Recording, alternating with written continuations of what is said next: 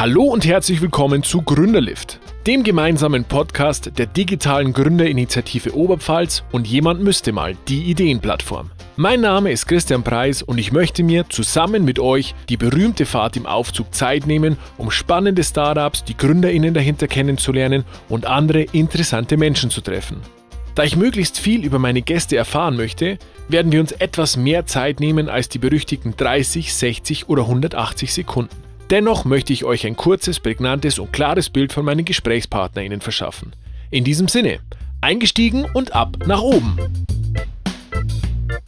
Herzlich willkommen zu einer neuen Folge Gründerlift. Heute bei mir zu Besuch Jutta Gügel. Ich freue mich sehr über deinen Besuch. Liebe Jutta, stell dich ganz kurz vor, sag, wer du bist und was du machst. Zunächst mal, Christian, ganz herzlichen Dank für die Einladung, hier im Gründerlift mit dir fahren zu dürfen. Also Du hast ja schon gesagt, mein Name ist Jutta Gügel. Ich arbeite seit langem an der Universität Regensburg und bin da seit Juni diesem Jahres als Leiterin von Futur tätig. Das ist die Technologietransferstelle der Universität. Davor war ich bei Futur lange, lange Jahre, fast 18 Jahre lang im Bereich der Gründerberatung tätig. Ah, jetzt hast du gerade gesagt, Jutta, äh, du arbeitest, die Leiterin von Futur. Futur heißt Forschungs- und Technologietransfer, also der Uni Regensburg. Vielleicht kannst du ganz kurz abreißen, was macht ihr bei Futur? Futur ist die Organisationseinheit der Universität, die sich um die Kontakte zur Wirtschaft kümmert. Wir haben dort drei große Arbeitsbereiche. Das ist der klassische Transfer. Wir kümmern uns um die Kooperationen zwischen Wirtschaft und Wissenschaft. Wir haben den Bereich der Erfinderberatung bei uns.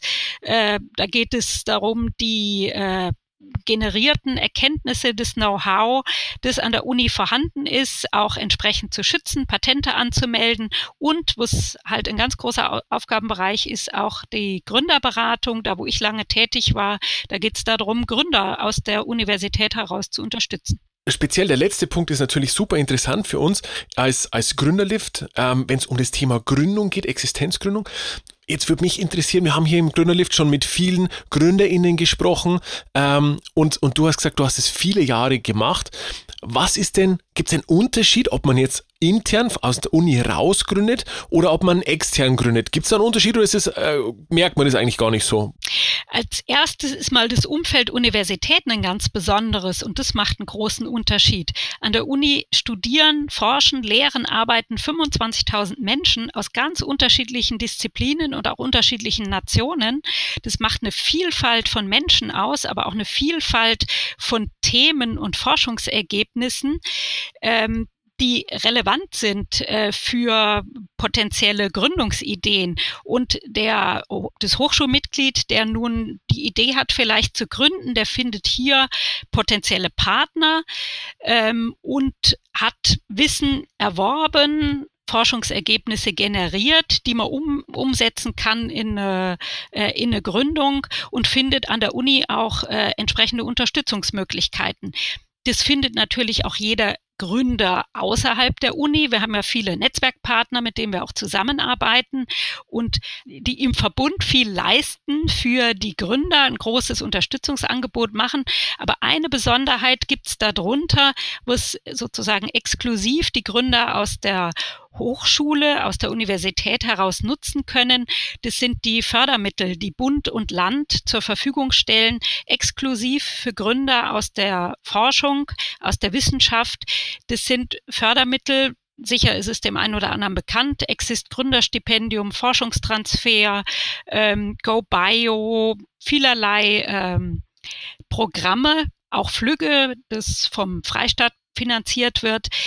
Das sind reine Zuschüsse und durch diese Programme kann man auch die Infrastruktur an der Universität nutzen, also Geräte und Labore, was oftmals eine ganz wichtige Voraussetzung ist, eine Idee entwickeln zu können. Also wenn ich jetzt zum Beispiel aus der Physik heraus ähm, bestimmte ja, Geräte, Labore brauche, die habe ich außerhalb der Universität nur im Zugriff, wenn, ähm, wenn ich dafür Geld bezahle, diese zu nutzen. Und an der Universität im Rahmen von solchen Förderungen habe ich eben da den Zugang. Auch den Austausch, den wissenschaftlichen Austausch mit den ähm, mit den Kolleginnen und Kollegen, wenn es jetzt denn dann Wissenschaftler sind, die gründen. Ansonsten unter den Studierenden halt auch der Austausch untereinander. Okay, das klingt natürlich extrem spannend, vor allem wenn es da so, so, so, so, tatkräftige Unterstützung gibt. Wer kann denn alles zu euch kommen? Du hast gerade gesagt, äh, Hochschulmitglieder. Also kann jeder, der irgendwie mit der Hochschule verbandelt ist, mit, mit der Uni verbandelt ist, zu dir kommen oder zu euch kommen?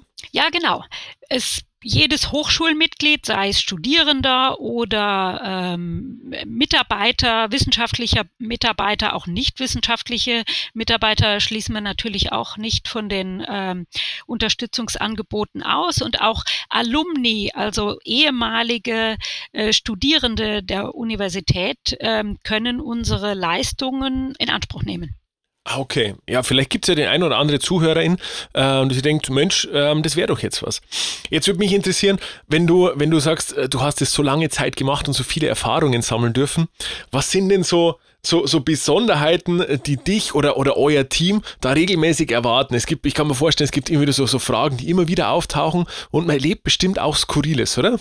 Hm, ich, ich würde sagen, es ist die Vielfalt, die es ausmacht. Also ganz unterschiedliche Persönlichkeiten, ganz unterschiedliche Ideen, die Bandbreite ähm, der Disziplinen, die an der Uni vertreten sind, ist ja riesig groß und dementsprechend sind auch die, ähm, die Ideen ganz vielfältig und auch der Startpunkt der Gründungsinteressierten, also ob diejenige oder derjenige noch ganz am Anfang mit seiner Idee ist und einfach mal vorbeikommt, um ein Feedback zu bekommen für seine Idee oder für ihre Idee oder auch schon äh, Gründer, die schon den Businessplan geschrieben haben, die kommen und sagen, hier ist mein Businessplan, das ist mein Vorhaben. Ähm, ich würde jetzt gerne mich für Exist Gründerstipendium bewerben oder was anderes. Die Uni-Angehörigen studieren oder arbeiten nicht nur in ihrem Forschungsgebiet, die haben auch ähm, durchaus ja private Hobbys, Interessen und da haben wir auch schon ganz oft erlebt, dass jemand äh, kam, ähm, also der Naturwissenschaftler, der äh, nebenbei gerne zaubert und es als Hobby macht und sich dann da vielleicht in dem Bereich nebenberuflich selbstständig machen möchte. Das haben wir auch schon gehabt. Ah, okay, das bedeutet, äh, das bedeutet quasi, ich, ich komme nicht nur zu euch, wenn ich jetzt sage, ich habe in meiner Forschung, in meiner Tätigkeit an der Uni oder für die Uni was entdeckt, sondern auch alles, was im Kontext, also in meinem privaten äh, Leben stattfindet, egal welche Idee ich habe, ich kann immer zu euch kommen. Ja, also um erstmal eine Erstberatung zu bekommen, setzen wir keine Voraussetzungen daran, was jemand schon sich erarbeitet haben muss oder was auch äh, an oder wir setzen keine Grenzen, welch, mit welcher Idee jemand zu uns kommen kann. Im Fokus dieser ganzen Programme steht Existenzgründung aus der Wissenschaft, aber auch der Student, der nebenberuflich äh, Homepages entwickelt, äh, selbstständig tätig werden will, der bekommt von uns auch die Informationen, die er braucht, um seine Tätigkeit ausführen zu können und sein kleines Unternehmen an den Start zu bringen. Es liegt dann vielleicht eher in der, in der Tiefe der Betreuung dann später, das natürlich von Seiten der Universität ähm, dort dann die Teams, die an der Uni in den Laboren zum Beispiel arbeiten, dann halt eine, ähm, sozusagen, dass man die näher begleitet. Jetzt ist die Uni ja Bestandteil von diesem großen, ich glaube, man nennt es erweiterten Campus in Regensburg, wo man wirklich sagt, das ist, das ist fast einzigartig, dass man die Uni hat. Man hat die OTH in Regensburg. Ähm, man hat die Techbase, verschiedenste äh, äh, Biopark-Gründerzentren und so weiter. Also es ist ja extrem groß, dieses, dieses Netzwerk, das sie da gibt. Wie ist es denn? Äh, seid ihr da, seid ihr da aktiv angekoppelt und, und welche Schnittstellen nutzt ihr da? Also aus meiner Sicht verfügt Regensburg und die Oberpfalz über ein sehr, sehr gutes Gründernetzwerk und einen guten Austausch und eine gute Vernetzung der Partner untereinander, die nach meiner Meinung nach wirklich an einem gemeinsam an einem Strang ziehen und gemeinsam Gründer unterstützen wollen und Gründungen an den Start bringen wollen. Die Universität ist ähm, mit allen Partnern vernetzt über verschiedene Projekte, also die Hochschulen untereinander. Wir haben jetzt zum Beispiel in diesem Jahr zusammen mit der OTH Regensburg und der OTH Amberg-Weiden das Exist-Potenziale-Projekt Oberpfalz Startup Hub gestartet im Rahmen von einer BMWI-Förderung Exist Potenziale. Dadurch fördert das BMWI Hochschulen und Hochschulverbünde, die die Gründungskultur an ihren eigenen Hochschulen verbessern wollen. Wir haben uns da mit den drei Oberpfälzer Hochschulen zusammengetan um oberpfalzweit einen Beitrag zu leisten, mehr Gründungen zu unterstützen, mehr Gründungen zu generieren. Und wenn man jetzt ans Thema Vernetzung denkt, ähm, wir arbeiten ja auch mit der, mit der TechBase zusammen und im Rahmen der digitalen Gründerinitiative Oberpfalz steht den Gründern aus der Universität, die an digitalen Geschäftsideen arbeiten, stehen Arbeitsplätze in der TechBase zur Verfügung. Äh, es gibt dort ein Büro und das ist eine große Chance für die Gründer aus der Uni, die dort arbeiten können, ähm, dort ihre Geschäftsideen entwickeln zu können und gleich in dieser Szene schon mit drin zu sein und vernetzt zu sein in der TechBase. Und das zu einem äh, Stadium, wo sie ihre Ideen erstmal entwickeln. Und insofern äh, sind auch für, für die Universität und für die Gründer aus der Universität die umfangreichen Kontakte zu den Partnern auch so wichtig. Was versteckt sich denn noch, noch hinter dem, hinter dem OHAB? Du hast gerade gesagt, äh, das ist das Projekt der, der Hochschulen miteinander. Was, was kann man sich darunter vorstellen? Was soll da passieren? Das ist ein Verbund der drei Oberpfälzer Hochschulen, die sozusagen den ganzen Regierungsbezirk Oberpfalz abdecken wollen und die in verschiedenen Bausteinen Gründer unterstützen wollen und für mehr Gründungskultur an den Hochschulen sorgen wollen. Also wir haben Maßnahmen im Bereich Gründungssensibilisierung, im Bereich Gründungsscouting, in der Ausbildung, äh, also Gründungsausbildung, Vernetzung mit Partnern, Internationalisierung. Also ich würde sagen, das ist ein ganzer Blumenstrauß an Initiativen, Aktivitäten und Angeboten, die wir da bis, äh, also gefördert durch das äh, Bundeswirtschaftsministeriums bis äh, 2024 äh, sozusagen gefördert umsetzen dürfen, ähm, wo aber auch ganz klar ist, dass wir dort ähm, nachhaltig Strukturen auch verändern wollen, um die Kultur an den Hochschulen gründungs- und gründerfreundlicher zu machen. Liebe Jutta, mit Blick auf die Uhr sehe ich, unsere Fahrt neigt sich dem Ende entgegen. Ich möchte aber unbedingt noch meine, meine letzte Frage loswerden. Gibt es denn irgendwas aus deiner Erfahrung, äh, aus der Arbeit mit GründerInnen?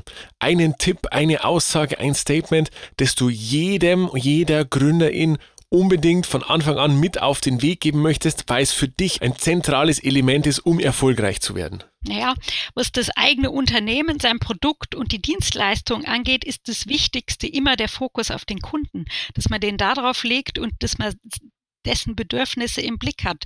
Das ist aber jetzt keine individuelle ähm, Erkenntnis von mir auch, sondern das ist äh, Essenz dessen, was viele Berater merken, wenn sie mit Gründern äh, arbeiten, ähm, dass man da oftmals einen Anstub leisten muss. Das ist aber auch eine Erfahrung, die Gründer, wenn sie denn dann erfahrener sind, auch selber. Okay, ich muss jetzt kurz nachfragen. Das heißt, ähm, man, man merkt dann oft, dass man am Anfang als, als Gründer äh, losläuft und denkt, man hat jetzt die total geile Idee und muss die jetzt umsetzen und so ein bisschen vergisst auf, auf die zu schauen, die es dann hinterher nutzen sollen. Genau. Und was die Person der Gründung, äh, der Gründer betrifft, also da ist äh, aus meiner Sicht wichtig, dass man Vertrauen oder dass die Gründer oder Gründerinnen Vertrauen zu sich selber haben, ähm, durchhalten, auch in Phasen, in denen es Rückschläge gibt und der Erfolg vielleicht noch unsicher ist und darüber hinaus vernetzen und kooperieren. Aber das waren jetzt äh,